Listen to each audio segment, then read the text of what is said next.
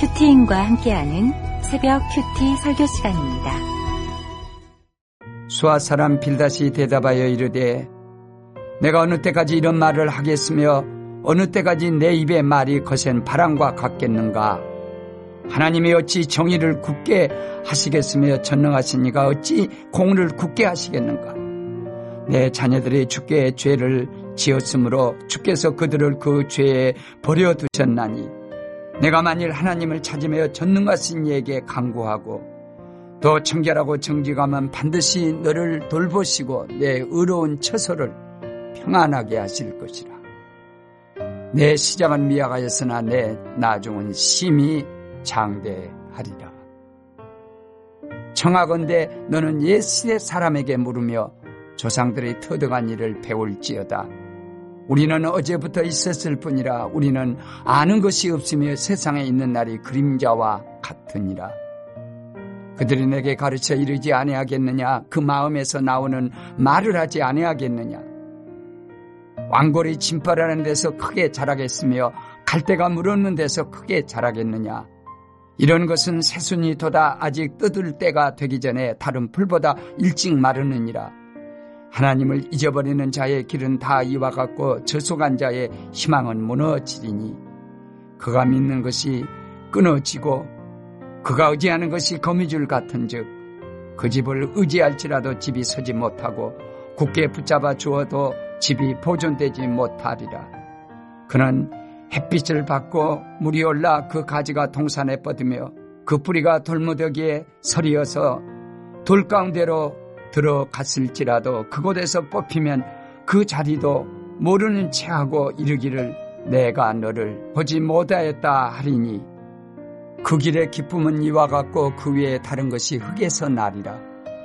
하나님은 순전한 사람을 버리지 아니하시고 악한 자를 붙들어 주지 아니하시므로 웃음을 내 입에 즐거운 소리를 내 입술에 채우시리니 너를 미워하는 자는 부끄러움을 당할 것이라 악인의 장막은 없어지리라. 네, 오늘 묵상 본문은 욥기 8장 1절에서 22절이고 큐티인 제목은 거센 바람 같은 말입니다. 네, 오늘은 구정 1월 1일 새해 첫날입니다. 네, 성도님 모두 새해 거주할 처소를 든든히 세워가시는 한 해가 되시고 네, 오늘 명절을 통해 혹시 믿지 않는 가족들이 있다면 하나님의 큰 일을 설명하는 명절 되시기를 축복합니다. 네, 요즘 욕기 묵상이 계속되어서 이제 8장입니다. 이 설 명절 또 이 새벽에 우리에게 처절한 고난을 지나는 욕기의 묵상을 주시는 이유가 어, 무엇일까요? 어제 7장에서는 고난이 해석되지 않아 자기 생명도 싫어한다는 욥의 울부짖음을 통해서 고난 중에 계신 성도님들 지체대 가족들을 위한 말씀이었다면 오늘은 고난받는 자 옆에서 지켜보고 있는 친구 빌닷을 빌닷의 부족함을 통해 고난 가운데 있는 지체 옆에서 살아가는 우리가 어떻게 바라보고 믿음으로 그 지체를 대해야 할지를 묵상하게 하십니다. 이렇게 설 명절에도 우리를 통해 가족들에게 복음을 전하고자 하심이 느껴지고 구원의 계획 앞에서 우연이 없음을 어, 느낄 수 있습니다. 네, 요즘 틈이 날 때 제가 유튜브를 보게 되면 가끔 보게 되는 것이 있습니다. 드라마인데요. 한번 이 드라마가 뭔가 해서 들어갔더니 점점 뒷부분이 궁금해져서 이렇게 보게 되고 있습니다. 네, 그 제목이 내 남편과 결혼해줘입니다. 제목처럼 내용이 좀 특이합니다. 어, 짧게 정리하면 여자 주인공이 결혼 생활을 하다가 남편은 주식 중독으로 이제 백수 상태가 되어서 남편 대신 직장도 다니고 시집살이도 하다가 암이 발병해서 네, 투병 생활을 하게 됩니다. 네, 그렇게 투병하는 중에 남편이 자신의 평생지기 친구와 외도를 하는 것을 현장에서 발견하는데 남편이 밀치는 바람에 넘어져서 내 여주인공이 죽게 되는 겁니다. 그렇게 억울하게 죽는 줄 알았는데 네, 깨어나 보니 모든 기억을 가진 채 그 남편과 결혼하기 직전 10년 전의 상황으로 돌아와서 그 10년간 살아본 그 나쁜 XX 남편을 평생 절친인 척했던 악녀에게 네, 결혼시킨다는 내용의 MZ 세대의 막장 타임슬립 드라마입니다. 이 드라마 내용에서 어느 부분이 좀 사이다였냐면 절친인 척하지만 사사건건 주인공의 뒤통수를 치고 이용해 먹었던 그 악한 그 악한 역할을 맡은 그 여자를 주인공이 이제 나쁜 짓에 대해서 하나하나 네, 벌을 받게 하는 장면입니다. 네, 그 점에서 사람들이 카타르시스를 느끼고 이 드라마를 보는 것 같습니다. 저도 그 중에 하나인 것 같습니다. 자기가 한 일에 대해서 그대로 돌려받는다는 것, 바로 인과응보가 우리 우리의 본성을, 우리 옳고 그름을 어, 자극하는 그 지점인 것 같습니다. 네, 착한 사람은 좋은 결과를 받고 악한 사람은 어, 죄를 지었으니 심판을 받는다. 죄에 대해서 대가를 치는 심판이 있다는 점에서 성경적인 것 같고 우리가 보기에는 옳고 그름 좋아하는 우리가 보기에는 아주 공평하게 보입니다. 하지만 인과응보가 우리에게도 100% 작동한다면 어떻게 되겠습니까? 우리는 아마 모두 벼락 맞아 죽었거나 곧 벼락 맞을 예정입니다. 그런데 왜 갑자기 저는 드라마 얘기를 꺼내고 이 인과응보를 얘기할까요? 다름이 아니라 이번 설교 본문에 요배 세 친구 중 두 번째로 등장하는 수하 사람 빌닷이 바로 이 인과응보와 관련 있는 사람이기 때문에 그렇습니다. 오늘 본문에서 이제 빌닷이 욕과 첫 대화를 시작합니다. 바로 이전 본문에서 엘리바스의 첫 번째 충고를 듣고 욥이 하나님께서 자기를 부당하게 대하신다 이렇게 반론하고 거센 바람같이 네, 개혁 한글로 보면 광풍같이 원망을 합니다. 그렇게 원망하자 빌닷이 드디어 입을 열고 말을 하는데요. 빌닷은 욥에게 이제 무슨 말을 하고자 했을까요? 네, 첫 번째 대지입니다. 고난 때문에 거센 바람 같은 말을 하는 지체가 있다면 죄를 지적하고 단정하는 게 아니라 네, 구원의 눈으로 바라보며 기다려 줘야 합니다. 2절에서 4절을 함께 읽겠습니다. 내가 어느 때까지 이런 말을 하겠으며 어느 때까지 내 입의 말이 거센 바람과 같겠는가? 하나님이 어찌 정의를 굽게 하시겠으며 전능하신 이가 어찌 공의를 굽게 하시겠는가? 내 자녀들이 주께 죄를 지었으므로 주께서 그들을 그 죄에 버려 두셨나니. 아멘. 네, 엘리바스의 첫 번째 변론을 듣고 이제 요번 고통을 견디지 못해 숨이 막히는 것과 죽는 것을 택하겠다고 할 만큼 자기 생명까지도 싫어하고 하나님께 불평의 기도를 합니다. 그러자 욥의 세 친구 중 두 번째로 네, 수아 사람 빌닷이 나서서 욥에게 말하는 것이죠. 네, 빌닷이라는 이름의 뜻이 뭐냐면 논쟁의 아들이란 뜻입니다. 네, 그 이름에 걸맞게 처음 변론부터 거칠고 잔인한 말로 욥에게 책망합니다. 네, 옳고 그름을 아주 좋아하다 보니까 그냥 거침없이 말을 하는 것이죠. 자기가 맞다고 생각하면 다른 사람 얘기 안 듣고 무조건 자기가 옳다고 하는 사람인 것 같습니다. 왜냐하면 본문을 보니 빌닷은 욥의 건강과 가정, 모든 인생이 송두리째 무너진 것을 다 보았고 욥의 고통스러운 말과 울부짖음을 들었음에도 하나도 받아주지 않고 내가 어느 때까지 하면서 욥의 말에 호통을 칩니다. 빌닷은 전능하신 하나님이 정의를 굳게 하실 수 없다며 욥의 자녀들이 죽은 것은 죽게 죄를 지었기 때문이고 그래서 버림을 당한 것이다 라는 말로 욥의 마음에 비수를 꽂습니다. 빌닷은 욥에게 도대체 왜 이렇게 말했을까요? 네. 그것을 살펴보니까 너희 자녀들이 죄를 지어서 심판을 받은 것이라는 인과응보의 사고 방식으로 말을 한 겁니다. 네, 유대의 지혜 전통을 따르면 인간의 모든 불행과 재앙은 반드시 죄의 결과로 어, 나타난다고 생각하는 게 바로 유대의 지혜 전통이라고 합니다. 그래서 빌닷도 그 전통을 따르는 것이죠.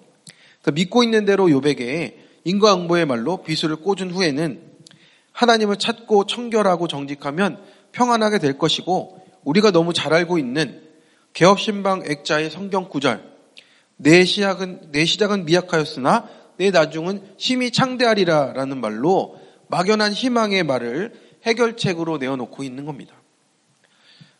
네, 이 구절이 여기서 나오, 나온 것인지 네, 한번 잘 살펴보시면 좋겠습니다. 네, 목장을 하다 보면 신방을 아, 목장을 하거나 신방을 하다 보면 고난에 빠져 있는 모건과 또 청년들을 만나게 됩니다. 그렇게 만나다 보면 처음에는 그 고난 때문에 얼마나 힘들었는지 왜 그 고난이 오게 되었는지를 살펴주고 또 이야기도 들어주고 믿음으로 해석해 갈 수 있도록 기도하면서 양육을 하게 됩니다. 그런데 그 고난이 해결될 기미도 없어 보이고 그 지체가 계속 우울증에 빠져서 자기 생명까지도 싫어한다고 하고 밤낮 전화한다면 성도님, 성도님들 어떻게 하시겠습니까? 예, 기다려 주실 수 있으십니까? 그래도 맷집이 있어서 어느 정도는 받아주다가도 변하지 않는 상황 가운데 우리도 빌다처럼 책망하면서 아이 모건님 언제까지 그런 말씀 하실 겁니까? 언제까지 거센 바람 같은 말만 그렇게 하실 겁니까? 말하는 날이 오기도 합니다. 하나님이 말씀하실 때까지 십자가를 길러놓고 인내하며 기다려줘야 하는데 어느덧 최율과 애통보다 비다처럼 저 지체는 맨날 저러니까 저렇지 인과응보다 인과응보 하면서 지체의 고난과 아픔을 받아주지 못할 때가 있습니다. 그런 상황일 때 정말 이때 구원의 관점으로 바라보기보다 정지하고 단정하는 관점으로 쉽게 넘어가는 우리를 보게 됩니다. 애통하며 채우리해주고 칼날의 물방울처럼 다루며 하나님의 타이밍에 말씀과 지혜로 권면해야 하는데 이제는 그 사람을 안다, 상황도 안다 하면서 말씀이 아니라 들어, 들은 풍월로 또 내가 알고 있는 그 생각으로 그 죄의 공식을 들이미는 것입니다. 그런데 우리는 그것이 아니라 구원의 눈으로 바라보고 기다려줘야 한다라고 우리 우리는 싱크해야 한다라는 것입니다. 적용 질문입니다. 빌다시 요백에 하듯이 내가 어느 때까지 하며 내가 정죄와 책망을 하고 있는 지체는 없습니까? 그 지체를 위해 나는 어떻게 기다려주고 받아주어야 할까요?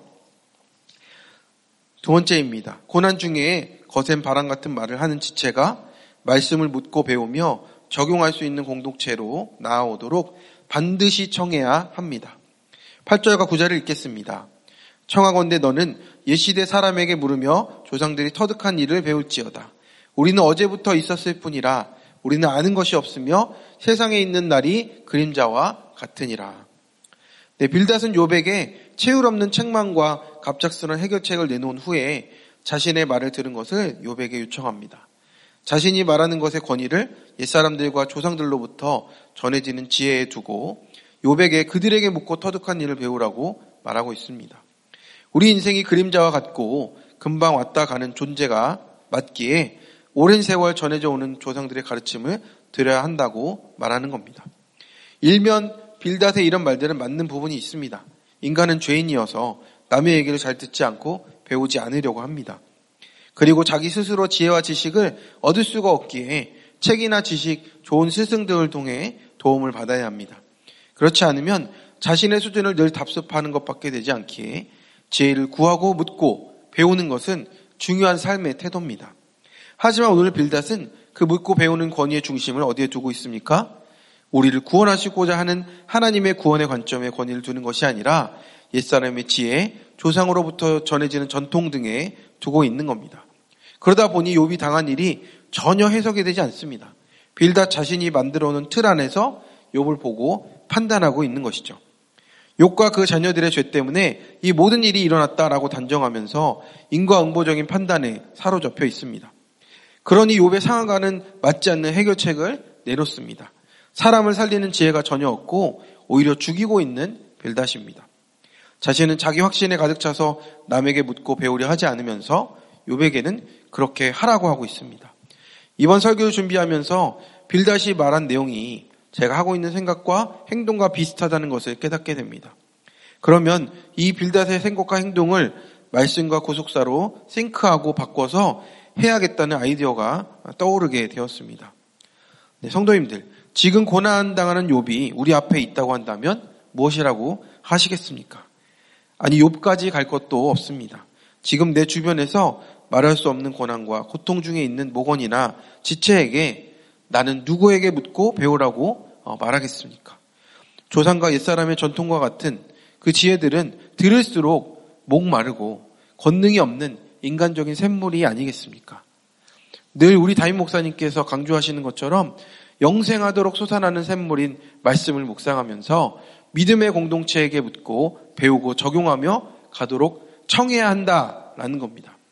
근데 여기서 우리가 청한다고 하면 그냥 해도 되고 안 해도 되고라고 생각할 수 있는데 여기서 8절에 청하건대로 나온 단어는 어, 히브리어로 나라고 하는데 반드시 해야 한다는 의미와 명령형 동사가 결합되어서 강력하게 순종해야 할 것을 강조하고 있는 겁니다.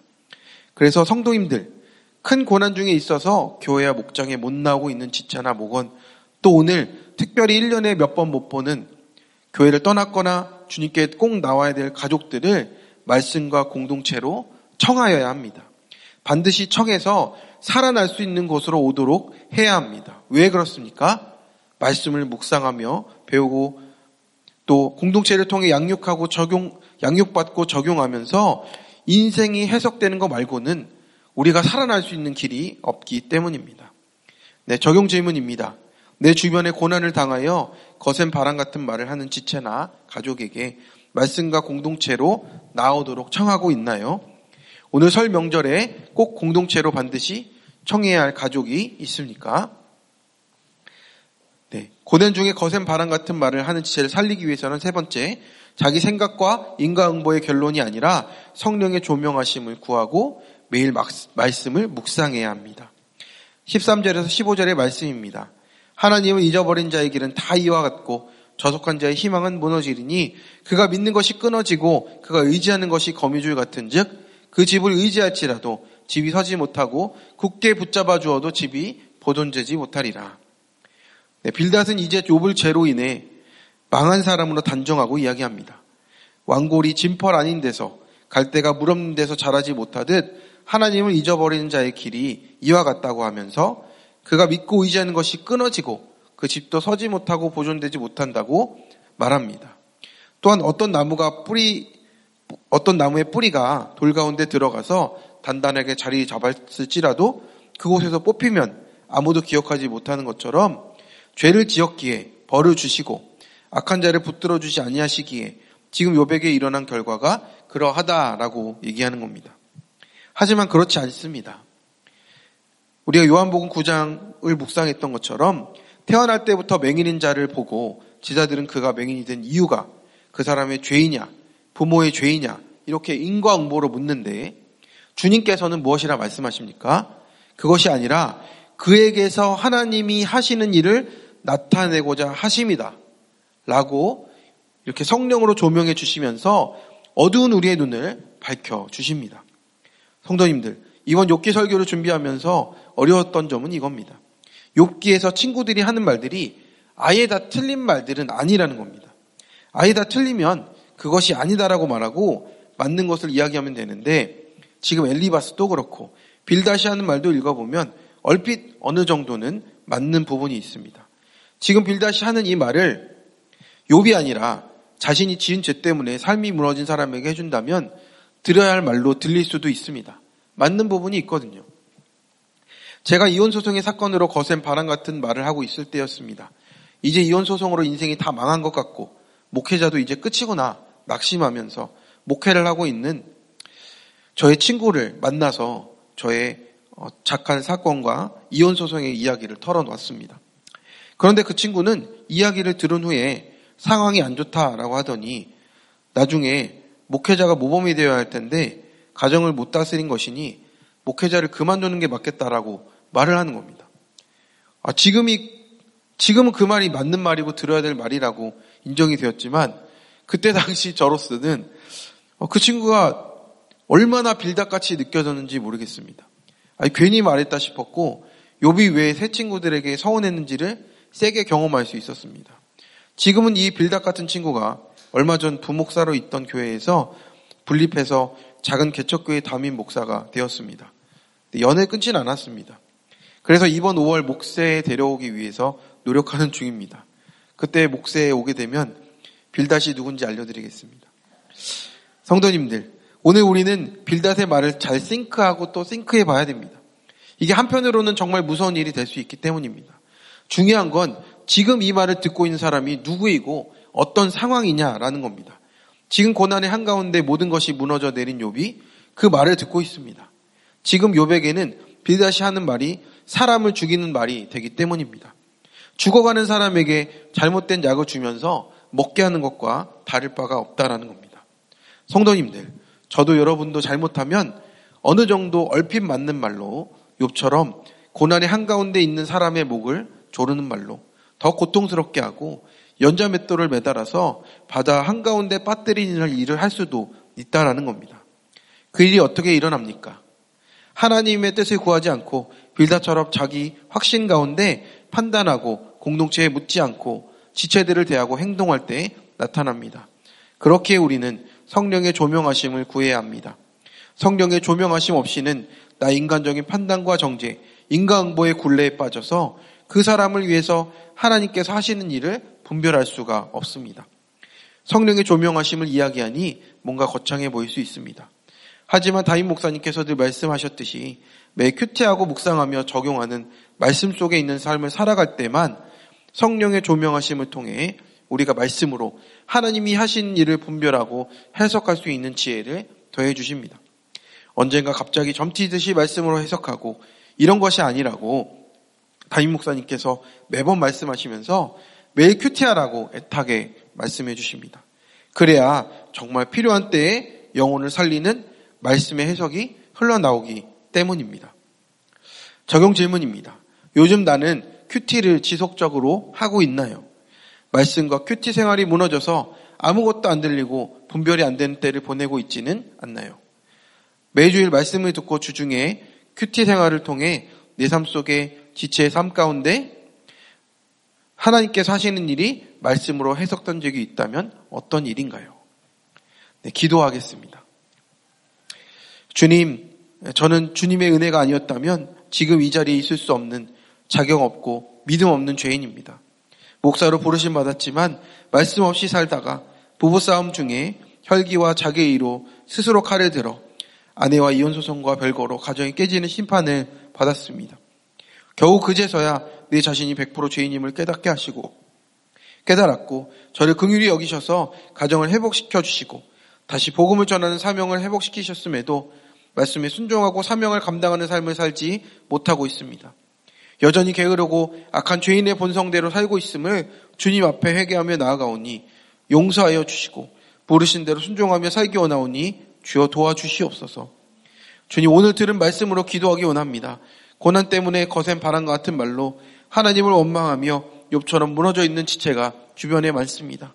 그 지체들을 주님께서 긍휼히 여겨 주시고 자기 확신과 세상의 가치관으로 정죄하고 판단했던 눈이 구원의 눈으로 바뀌게 하여 주시며 주님의 때까지 기다려 줄 수 있도록 역사하여 주옵소서 또한 말씀과 공동체에 묻고 적용할 수 있는 저와 성도님들이 되게 하시고 매일 살아나기 위해 살리기 위해 말씀을 묵상하며 고난 속에서도 하나님의 뜻으로 나와 다른 지체들의 삶을 해석하며 나아갈 수 있도록 붙들어 주시고 인도하여 주옵소서.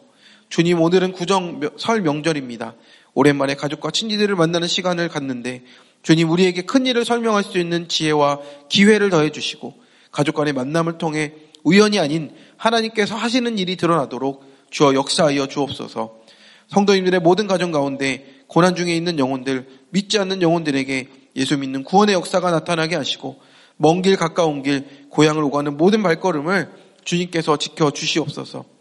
주님 한 영혼의 구원을 위해 밤낮 애통하시는 우리 다임 목사님의 영역을 강건하게 하여 주시고 방송과 문서 사역에 기름을 부어 주셔서 구속사의 복음이 강에서 바다로 흘러가게 하시고 핑크트립 진행 중인 체코와 불가리아 팀을 붙잡아 주셔서 팀원들 모두 주님 안에서 살아난 이야기를 전하고 복음의 큰 은혜를 나타내게 하여 주시고 모두 무사하고 안전하게 돌아올 수 있도록 붙들어 주옵소서. 또한 이제 출발을 앞둔 팀들도 주님께서 지켜주시고 필요한 모든 준비에 부족함 없도록 인도하여 주옵소서. 그리고 또 기도 없는 것은 하나님을 대적하여 인권이 왕노릇하는 이 시대에 동생화, 동성애와 낙태를 찬성하는 모든 악법들을 폐하여 주시고 천하보다 귀한 생명을 살리는 법들이 제정되게 하여 주옵소서. 특별히 이 나라 민족을 위해 기도하옵기는 다가오는 4월 총선이 있습니다.